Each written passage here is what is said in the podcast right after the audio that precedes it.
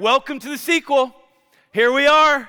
We're in good vibes. If you haven't been with us, here's what I would encourage you to do go back over the last five weeks on our YouTube channel, and you can watch. Uh, we went through every evil spirit that you can encounter from Jezebel to Absalom to Judas to Simon to Lucifer, and just walk through how that evil manifests itself spiritually. In fact, here's the verses that we based that last season off of Ephesians 6 10 through 13. You're going to know 12 really well. Verse 10, a final word. This is important. Stop right there. A final word. He's saying, in other words, to wrap up everything that we've talked about. The book of Ephesians is about adoption and identity. We should do a season on the book of Ephesians. The book of Ephesians is adoption and identity. And he's saying, in light of your adoption and in light of your identity in Christ, in light of all of these things, therefore, a final word be strong in the Lord and in his mighty power. Put on all of God's armor so that you will be able to stand firm against all the strategies of the devil. Verse 12, here we are. This was the last five weeks. For we are not fighting against flesh and blood enemies, but against evil rulers and authorities of the unseen world, against mighty powers in the dark world, and against evil spirits in the heavenly places. My problem is not people, my problem is. You got it. My problem is not people. I'm not wrestling against flesh and blood. I'm wrestling against evil spirits. Verse 13, here's what we've waited for for five weeks.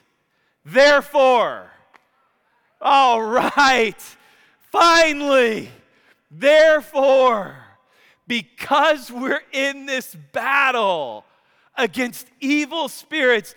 Therefore, put on every piece of God's armor so you will be able to resist the enemy in the time of evil.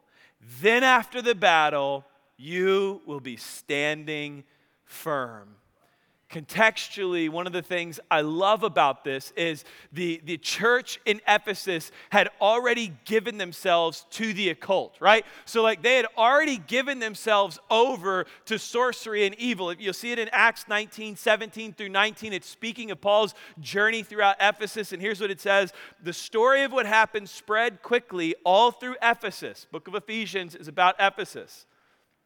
to Jews and Greeks alike a solemn fear descended on the city, and the name of Jesus was greatly honored. Many who became believers confessed their sinful practices. Here are their sinful practices. Verse 19. A number of them who had been practicing sorcery brought their incantation books and burned them at a public bonfire. The value of the books was several million dollars. Here's why that's important because Paul's wrapping up a letter to the Ephesians and he's talking to them about a very intimate battle that they're experiencing. And in the midst of that intimate battle, Paul is saying, You have the tools to win this battle. This is not a foreign battle with a distant God who does not go, know what we're walking through. We serve a God who intimately knows the battles that we are facing. It's the whole theology behind atonement. What is atonement? That my sins were placed on Jesus, and Jesus went to the cross with my sins, with my addictions, with my struggles, with my challenges, with my lies, with my deceptions. Those were placed on Jesus, and He went to the cross to die for my sin so that I can live like Him. Here's the first thing we have to understand this is a battle of intimacy. This is not a battle that God doesn't know about. The things that you're battling, the things that you're fighting, the things that you're coming up against, your Jezebel spirit of manipulation, your Absalom spirit of rebellion, your Judas spirit of betrayal, your Simon spirit of materialism, or your Lucifer spirit of deception and manipulation and lying. This is the answer. Paul is saying in the middle of the battle that you face, the intimate battle of your heart, Jesus has stepped into that and he's given us victory. Evig, ev, Evgeny Evgeny Kobytev. I can say that one. It's a man born in the Ukraine who had a heart for becoming an artist. He was passionate about art and painting landscapes. He loved portraits and landscapes. After graduating from the Kiev State Institute in Ukraine and preparing to embark on his career as an artist, his ambitions were forced to the side and paused when he was forced to join a battle that had broken out and he, be, he went to war. He fought in several battles, but eventually was wounded and captured as a POW in September of 1941. He was locked in a camp called Khorol Pit, where approximately 90,000 civilians were killed. These people in these camps faced horrific torture. They were crammed into containers like sardines, but he said the only thing that was better than being in the the only thing that was better about being in the containers where you weren't forced to endure the punishment outside in the elements of the weather. He saw the most horrific torture that a person can see, and yet he escaped 2 years after being inside of the camp, but not without consequences nothing tells his story better than this picture. Guys, do you have the, the picture? This is a young, aspiring artist with a zeal for life and excitement for painting and artistry. And this is four years later after walking through war.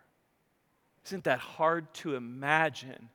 Young man, still in his early 20s, and yet that's what happens. UFC commentator and podcaster Joe Rogan was talking about this man's story, and he had Andy Stumpf, who's a, a, former, he's a retired Navy SEAL. He owns Black Rifle Coffee now. He was on with Joe, and they were talking about this picture, and Andy Stumpf said something that I thought was, it just summarized the whole thing in one sentence. He said, When you touch war, war touches you back. He said, When you touch war. War touches you back. One of the most common metaphors of our early church fathers when talking about our spiritual life was war they, they summarized it by saying, We are in battle, we are at war. The most common metaphor used by the Apostle Paul to talk about the spiritual life is war or battle. He uses it with the Corinthians, he uses it with the Romans, he talks about his chains with the Philippians, and here in Ephesians, he paints the whole picture of battle. This was common language in the early church and with the apostles that we are at war. Listen Listen to St. Augustine, one of the early church fathers. Here's what he says During this earthly pilgrimage, our life cannot be free from temptation, for none of us comes to know ourselves except through the experience of temptation.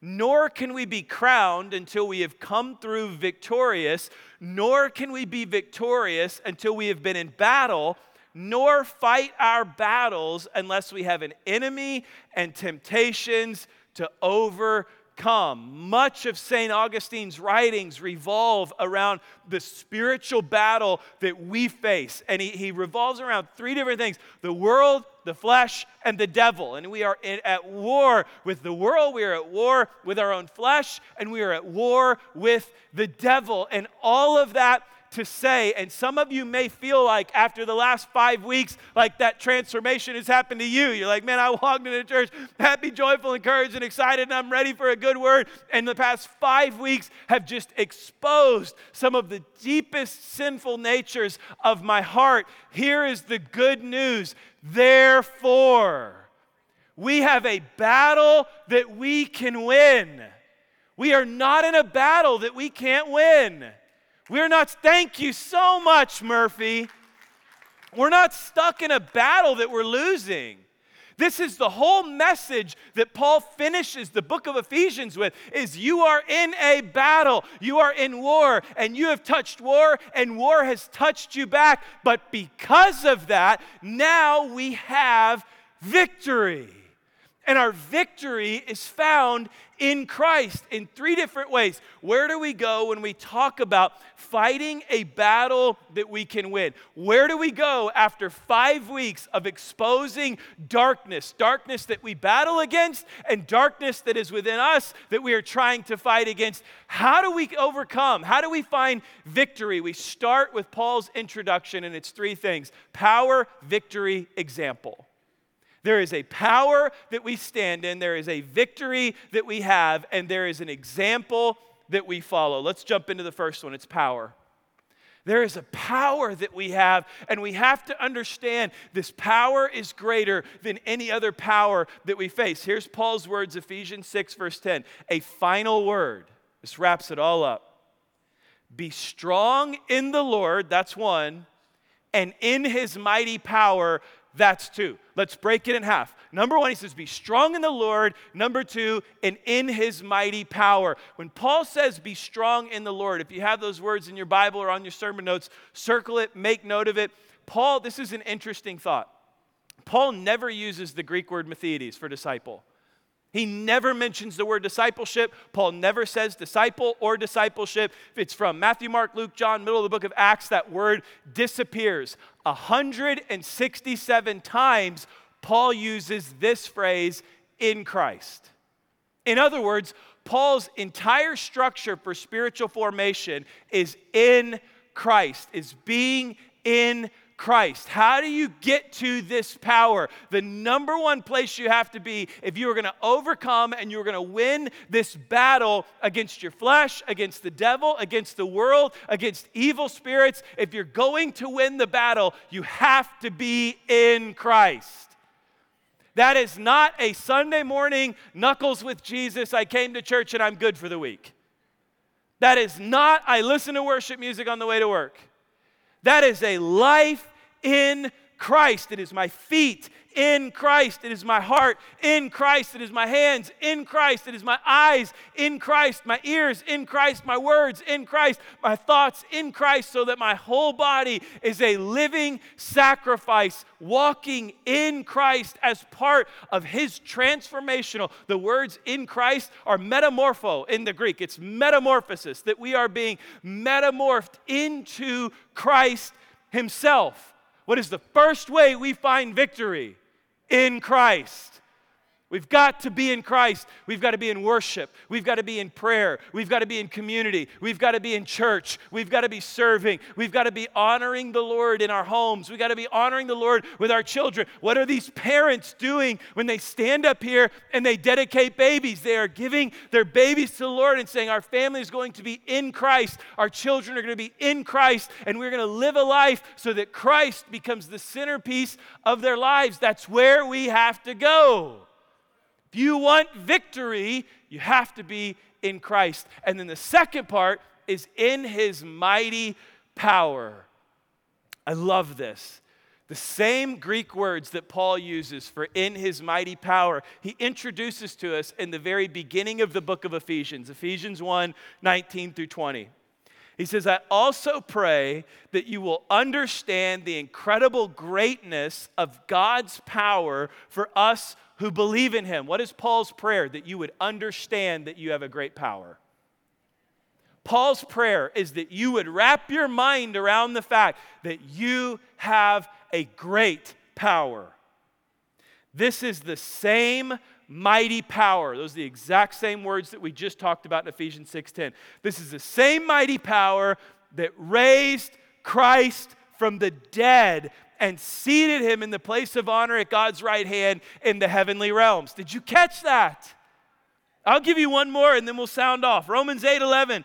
The Spirit of God who raised Jesus from the dead lives in you. And just as God raised Jesus Christ from the dead, he will give life to your mortal bodies by the same Spirit living within you. Did you hear Paul? Here's what Paul is saying you have a greater power than anything that is trying to drag you away. You got a power that's greater than pornography. You got a power that's greater than addiction. You got a power that's greater than the thoughts in your head that are telling you your life is not worth living anymore.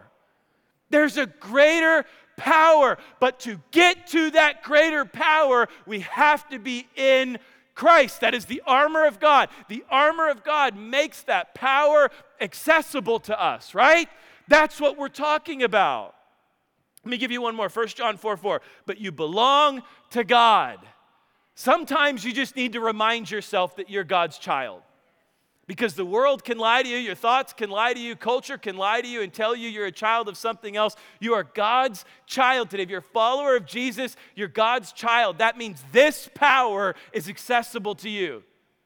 This power is for you. Just remind yourself of that. On three, where I am God's child. On three, one, two, three. I am God's child. One more time. One, two, three. I am God's child. Remind yourself of that. You are not a child of the world. You're not a child of your past. You're not a child of things that have been spoken over you, that have torn you down and captivated your identity for years. You are not a child of that. You are a child of God. And here's the overarching message that Paul begins with when he says, Here's your final word. You've got a power, and your power is greater. Is Brett, is Brett in this one? Brett, Brett Thompson, are you in here? He, no, Brett's not here. Uh, so Brett would know this. There, there's this, there's electricity, right? There's 110 and 220, right? I, I know very little about it. Here's what I know. Uh, in Conroe, we used to have these heaters that would heat baptismal tanks, and they were 220 plug-ins, right? So these giant, big plug-ins that you would plug in to these massive extension cords, and one of them got really wet. And after it got really wet, I was like, there ain't no way I'm plugging that thing in, right? That is a lot of power. And there's this guy, he's like, ah, I worked with electricity for years. My whole life worked with electricity. He said, 220 is just going to knock you off. 110 will kill you. I was like, what? He's like, yeah. He's like, give it here. I'll plug it in. You know, that brother died of electric shock. I'm kidding. I'm totally kidding. I'm, to- I'm totally joking with you, right? But I mean, he was this, this stuff, I don't know anything about it, but here's what happened to me. I was in Johannesburg, South Africa, and I bought a cell phone. It was, a, it was an international phone that I could use over there, right? And so I got to South Africa and I, I, needed to plug it in to charge it. And I, I mean, I don't know anything about this stuff. And I plugged it into the wall, and within minutes, I started smelling smoke. Right? I started. I was like, something is on fire in my. And I looked down at the phone, and I could, I could smell. And the phone was catching on fire. It was like literally starting to burn up the phone. So I unplugged it and I called one of my friends, Curvin Goliath. His name is a pastor in Johannesburg, South Africa. I said, Curvin, what is going on? This thing about burnt my phone up. He's like, ah, oh, me brew, me brew, me brew. He shows up to the hotel and he brings me an adapter and he said, Here's what you need. You need this adapter. And this adapter you can plug into the outlet, and then you can harness that power to charge your device. And I don't know what it did or how it worked, but I'll tell you this much charged that phone in like five minutes flat. It didn't burn it up or anything like that. Here is what we have in the armor of God the armor of God is the adapter that takes a greater power and transfers it to us so that we can be empowered to live like Jesus. That's what Paul is saying. Paul is saying, you get in Christ, that's an adapter. You walk in his mighty, you walk in his might, that is an adapter. You put on the belt of truth, that's an adapter. You hold the shield of faith, that's an adapter. You put on the helmet of salvation, that's an adapter. You have the sword of the spirit, that's an adapter. And when you have these things, you harness a far greater power than anything the world could offer you, and you harness it into your life so that you can use it to live like Jesus and do what he did. That's where we're headed. But the first thing we have to understand is in this battle for our soul, in this five week battle that we have uncovered, we have to understand this. We have the greater power. We have the greater power. Second thing we have is victory. This is really important for us to wrap our minds around. We have the victory of Christ, of the battle that has already been won. Ephesians 6, verse 11 says, Put on all of God's armor. This is really important to understand. Twice in these four verses, Paul mentions putting on all of the armor. This is not a scenario where you put on the belt of truth when it's convenient.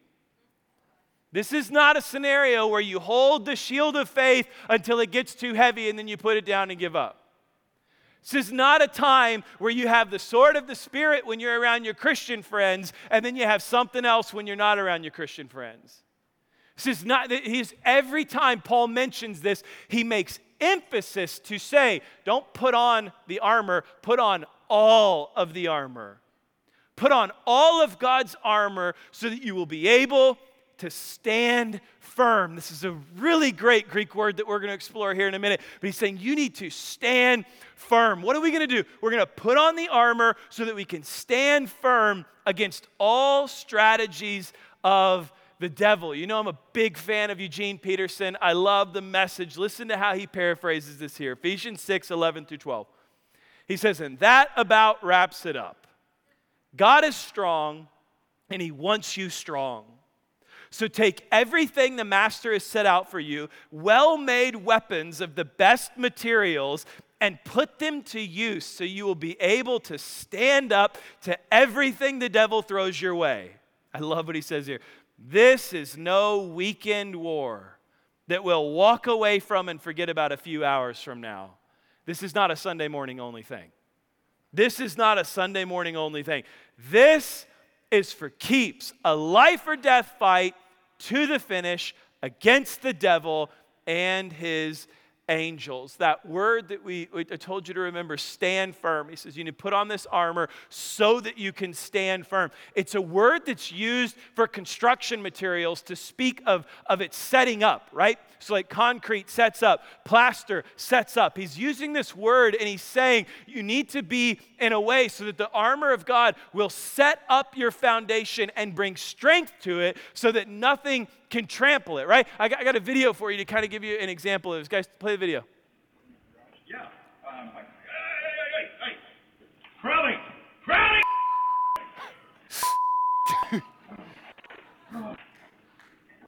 Crowley! I mean, in all fairness, I'd probably use the same words he used, right? That dog is now for sale at the Chinese buffet, right? like, that's what happened to that dog.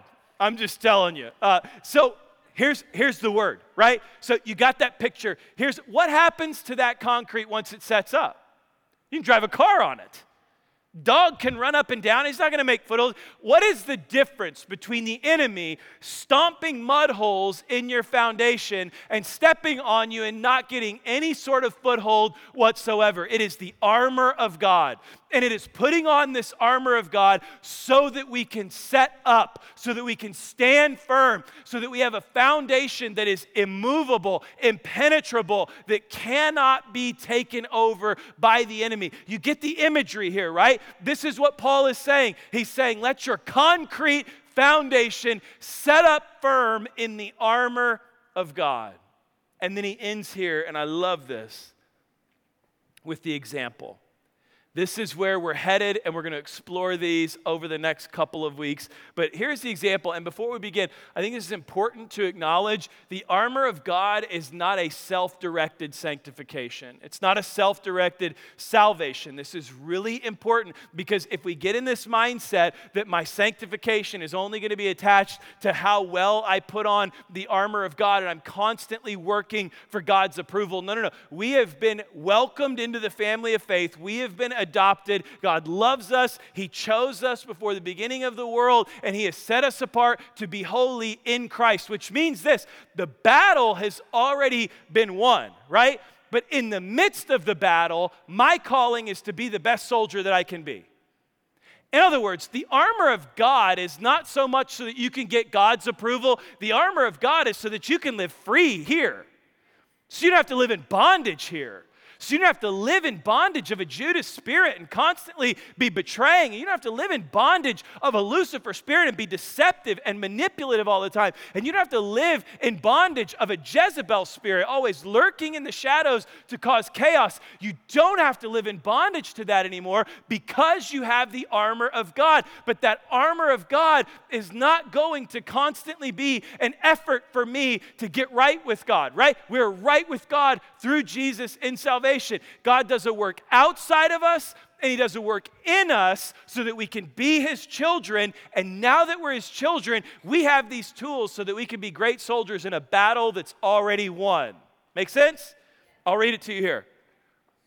Here's the work God does outside of us Ephesians 1 4 through 6. We need to do a season on Ephesians. There's a lot of richness in this book. Even before he made the world, listen to this. God loved us and chose us in Christ to be holy and without fault in his eyes. That is who we become at salvation. We become his children. He has loved us, he has chosen us, and he set us apart to be holy, right? We are right in God's eyes, not because of our effort, but because of Jesus and what Jesus has already done. God decided in advance to adopt us into his own family by bringing us to himself through Jesus Christ. This is what he wanted to do, and it gave him great pleasure. So we praise God for the glorious grace he is poured out on us who belong to His dear Son. It is grace that fills in the gap between who I am and who God wants me to be. And when I make a decision to follow Jesus and I'm welcomed into His family, I'm made right with Him by a work that happened outside of me by a work that Jesus did. Now he does a work in me. Philippians 2, verse 13. For God is working in you, giving you the desire and the power to do what pleases him. So we got that, right? God has done a work outside of me to save me and make me right with God. God is doing a work in me to make me the type of person that He desires for me to be here on earth. And the armor of God is the tools that I need so that I can live free here on earth. So I don't live in bondage. So I don't live by the direction of these evil spirits, but I live by the Holy Spirit that fills me and strengthens me beyond the things that I face here on earth. This is why this is important. And here is the, the cool part of the armor of God every single piece of the armor of God is a messianic fulfillment. I'll, I'll walk you through all of them right here. Um, number one is the belt of truth. That is the belt that girds the messianic king in Isaiah 11:5. The armor of righteousness and the helmet of salvation are in the divine warrior's arsenal in Isaiah 59:17. The boots of peace for the gospel are the feet of those who proclaim the arrival of the Messiah's kingdom in Isaiah 52 7. God Himself is the shield of faith described in Genesis 15. And the sword of the Spirit is the weapon that was wielded by the promised servant of the Lord in Isaiah 49, verse 2. Here's what all of that means every single piece of the armor of God is a messianic fulfillment, which means this Jesus wore the armor before us. Jesus wore the armor before us. Jesus fulfills the armor. Jesus' blessing is on the armor. Remember where Paul started be strong in Christ. How do we get into the armor? We go through Christ who already wore it for us. And then when we go into Christ and we take these tools that Christ has worn and Christ has fulfilled and Christ has given us, we become like Jesus. I'll illustrate it for you. So my grandfather was my hero. He was he was the guy I just he was he was the greatest human on the planet. I loved him, wanted to be like him. I still have his picture on my desk in my office just to remind me of, of one of the men I, I would strive to become. And he, he, passed away from Alzheimer's. He was just, he was my hero, right? And so I remember him and, and, and just how wonderful of a person. I forgot you guys were here today, too. Is grandma here, too? Did she make it? She's too old. She's sleeping in, right? She'll watch it on YouTube. Um, so I, my grandpa was my hero right and i remember the other day so we're, we're doing um, halloween and we finished and i was doing hay rides and i had this trailer and i had this side by side that i was pulling it on with these hay bales and at the end of the night i had to put it all away so uh, i had to load the side by side on the trailer put away the hay bales and it got cold at night so i ran inside really quick and i brought it with me i'll show it to you i ran inside poof he's gone rapture. All right.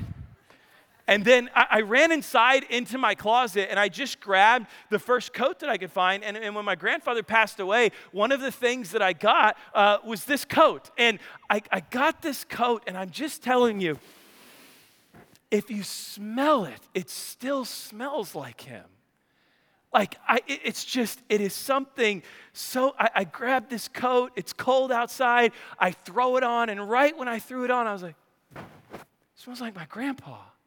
I feel like he's here. And what it did was it took me back in my mind to these memories of this oak of a man who was so patient with me.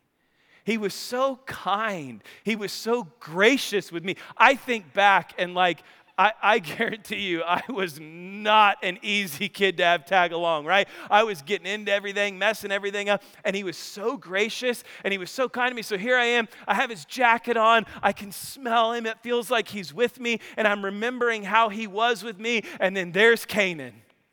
And Canaan's trying to help me put a trailer on the truck, and Canaan wants to do the straps, and Canaan wants to load the hay bales, and Canaan's wanting to do all of this. And instead of getting annoyed or instead of getting frustrated, I'm wearing the coat, I'm remembering my grandpa, and I'm thinking to myself, what would grandpa have done? I got his jacket on after all, and I'm just so gracious with him took us an hour longer than it should have to clean everything. I'm like, oh, you want to do the straps? Do the straps. Great job, pal. Incredible job. You want to load the hay bales with me? Awesome job. You want to start the truck? Get in, sit down. Starts the press the button, starts the truck. And what happened was I put something on that reminded me of someone, and that memory brought back the character of that person, and that character began to come out of me. That's the armor of God. When we put Christ on, his character becomes our character. His patience becomes our patience. His grace becomes our grace. His mercy becomes our mercy. And as we walk in this power and we wear this armor, we become like Jesus and do what Jesus did. That's where we're headed.